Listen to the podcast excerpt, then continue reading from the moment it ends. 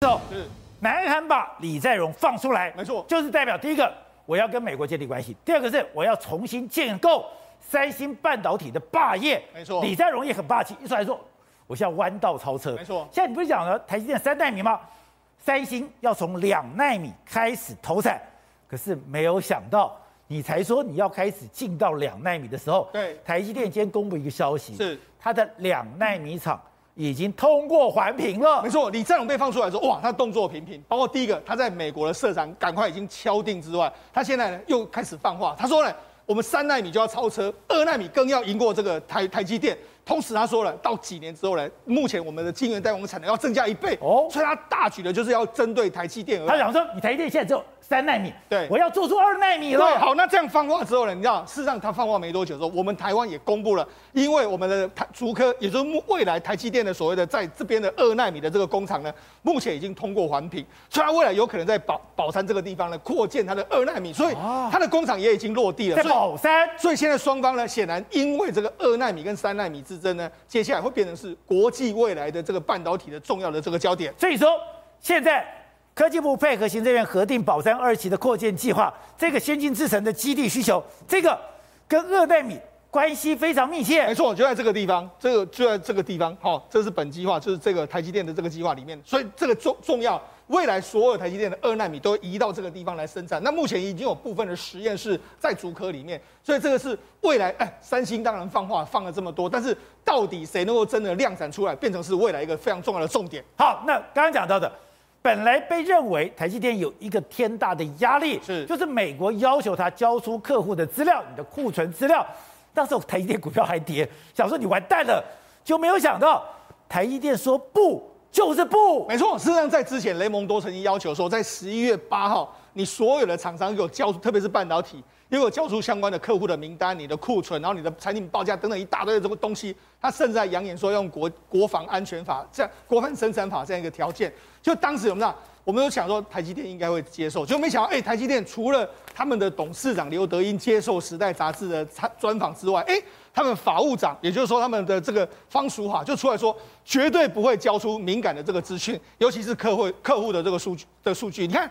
他讲到台积电的前五大的时候，有三名是美国人啊，使用最大的是这个苹果，占四分之一啊。有关美国商务部的要求来说，台积电正在评估对应的方式嘛，所以言下之意，他绝对不会接受。好，那为什么他不会接受？而且不是他们，联电就跟着讲，我也不接受了。当然，因为台积电已经表态，我当然也不，我当然这样。所以今天来说的话。这个 AIT 已经跟我们经济部长说啊，这个不是强制性的啦，而且你如果真的是商商业机密的话，可以不说没关系啊。然后也，然后也不是只有针对台湾这样三点原则，原则上的话，如果雷蒙都没有说什么事，这件事情大概就会落幕了。台积电有这么强吗？而且事实上，台积电的强到跟美国说不，台积电的地位当然是非常非常强嘛。台积电的产业地位，包括说最近公布的营收又创了这个新高，包括说美国现在说，哎。现在美国苹果，还有美国的 AMD，还有这个 NVIDIA，现在的所有的单都在台积电里面生产啊。你说这些厂商他也不希望交出他的机密啊，所以这个变成是美国雷蒙多，我觉得他说的太快了哈。那除了这个之外，当然这一次的反应事件里面有一个非常重要的人物就被提出来，那就是方淑华。哎，他这一次代表台积电的法务了，等于是说有一点跟美国这种所谓喊话这样的意味啊哈。那让方淑啊这一次，我们那如果你注意到新闻的话，最近他真的常常出现在媒体的焦点里面嘛。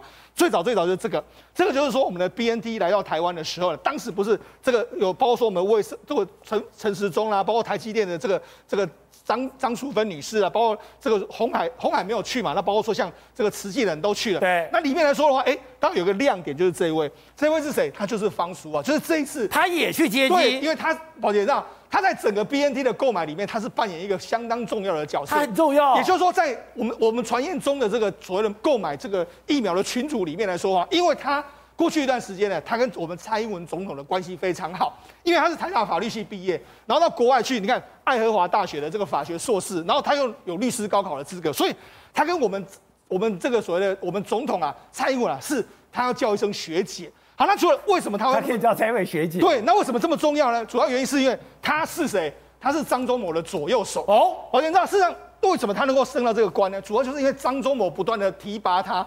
他最早进去，我跟你讲，他为什么能够在台积电这个一一路的往上走？因为他是法律人，对不对？那台积台积电每一年都在面临非常多的法律纠纷，包括专利的战争啊这些问题。但是真正让他打下江山的不是这两这两个官司，什么两个？一个是两千零九年的时候呢，当时呢中兴的这个官司，哦，当时就是主要负责的人，他最后把东中兴击败，逼了张汝京离开中兴。这个当时张忠谋就说：“我一定要他离开，你要给我办成。”就他果然就办成，立下第一功。再是二零一五年的时候，他当时告了另外一个人，叫了梁孟松。他他告梁孟松，就是他代表去告梁孟松。那果然后来呢，你也让梁孟松离开了这个三星，然后同时呢，让三星那些专利根本没办法做下去。所以因为他这两个战功之后，变成是说，为什么他在台台积电变得非常重要？人家就说他可以说是目前台积电法律法律上面的门神啊，很多重要的法案都一定要他通过。所以。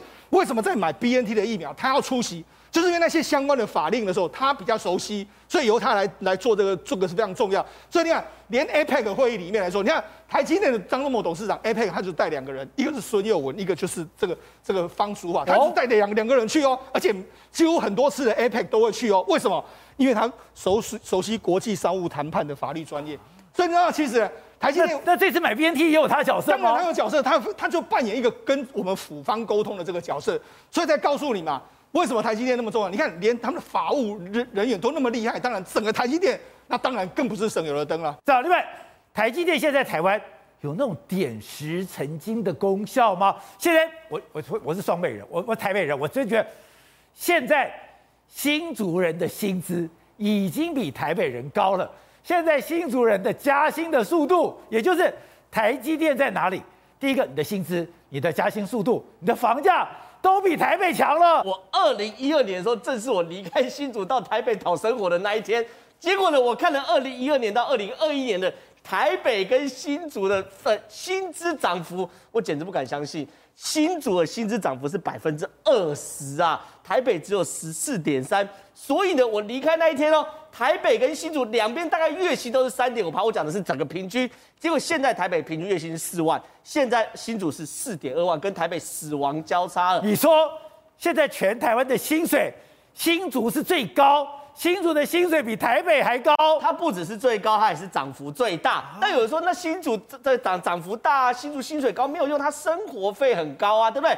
抱歉，这些东西也都帮你算出来。如果你是以台北的话，你三点九万到四万左右薪水，可是你的生活费大概要三万左右，你一个月存不到一万。可是你在新竹哦，生活费还是便宜哦，二点六万，两万六千多，一个月还可以存一万三千多块，在全台湾算是前三名的。难怪台北市的人口越来越少。是啊，所以说对于很多人来说，在新竹其实确实我知道有很多竹科年轻，我我这个年纪人生认为生活压力很大。可是呢，跟台北比，新竹还是稍微好一点。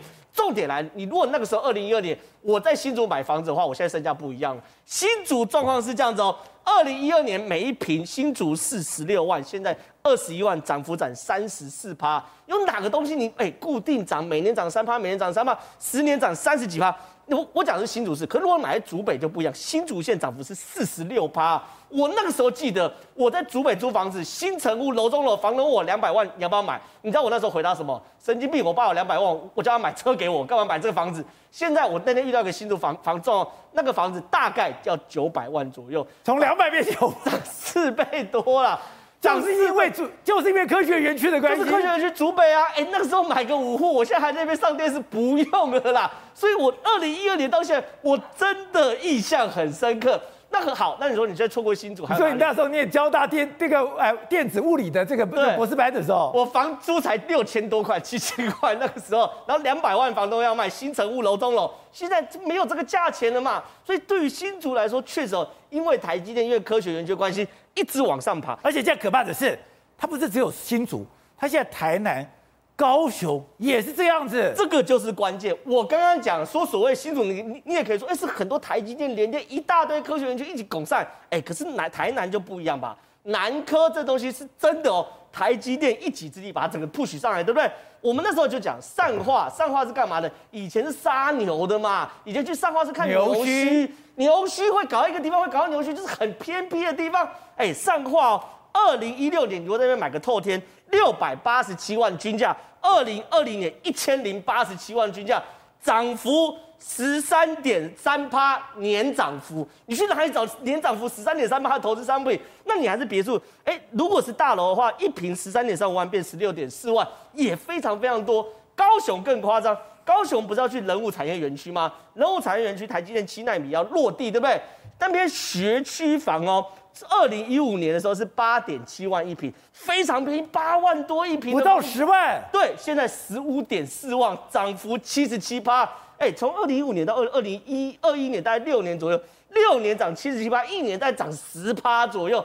你去哪里找这种投资商品？所以呢，对于台湾来说，确实随着台积电啊、科学园区的脚步，一路从新竹到台南到高雄都在涨。好，不过小心，台湾发展这种电子业很可怕的是，他们都是吃电怪兽。吃电怪兽是我们台湾现在我不要核电，我现在要把煤给降低。结果我靠什么？我靠风电，我靠这个所谓的这个风力发电跟太阳能。就现在很可怕的是，现在台电每天喊紧张的没有电，因为太阳能以及风电。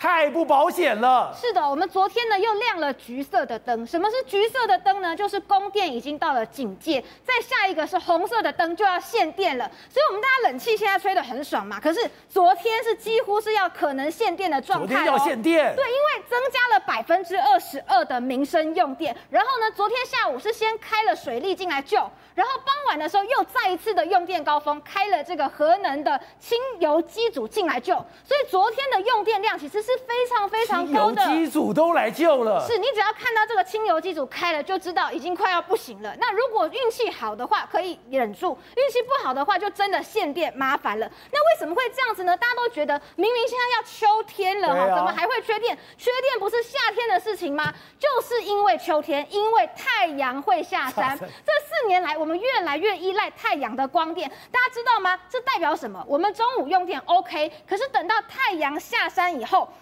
每天哦，下午台电都面临在六小时内少掉了相近于中火十部机组，再加上林口三部机组，台湾五分之一的用电量。哦，所以太阳越早下山，我们就越早面临缺电的这个风险。那缺电怎么办呢？就中间赶快拿这个汽涡轮进来救嘛。就有人讲说，我们是把鱼子酱拿来吃。鱼子酱是什么？最高档的食材拿来当饭吃。所以你可以看到这个图上哈，这个汽涡轮机组呢，它是用轻柴油。去发电，你可以看到二零二一年七月的这个 bar 特别的长，跟去年去对比差很多，代表呢，它是一个在背转容量十趴以下才会启动的，代表越来越常出现这种情况，要把口袋的鱼子酱搬出来吃嘛？它到底多耗电？它多到底多花钱？它到底成本有多高？会形容说它是把鱼子酱当正餐吃？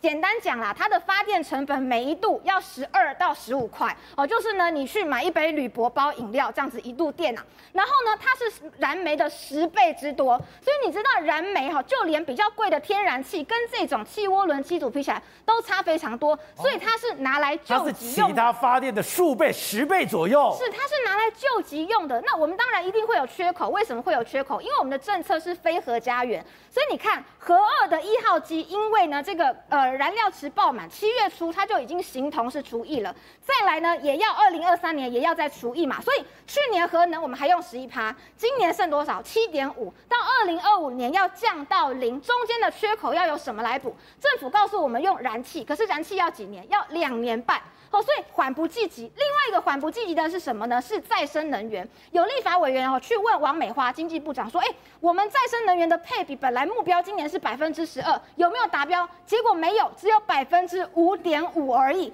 所以你看。”刚刚讲的十二只有到五点五，只有五点五而已，所以完全不够嘛。所以你的燃气没有办法跟上来，你的再生能源也没有办法跟上来，甚至于连燃煤都爆发弊案。好，这个燃煤的这个有一个工程叫做中火的煤仓被踢爆说呢有验收造假，而且呢还浮爆水泥。好，所以那个验收的那个水泥桩旁边土都是松的。现在负责人已经到案去自首了，所以核能不用。光电太阳会下山，然后气涡轮太贵，再生能源跟燃气太慢，燃煤又爆发弊端，那当然我们台湾的电力是越来越不够的。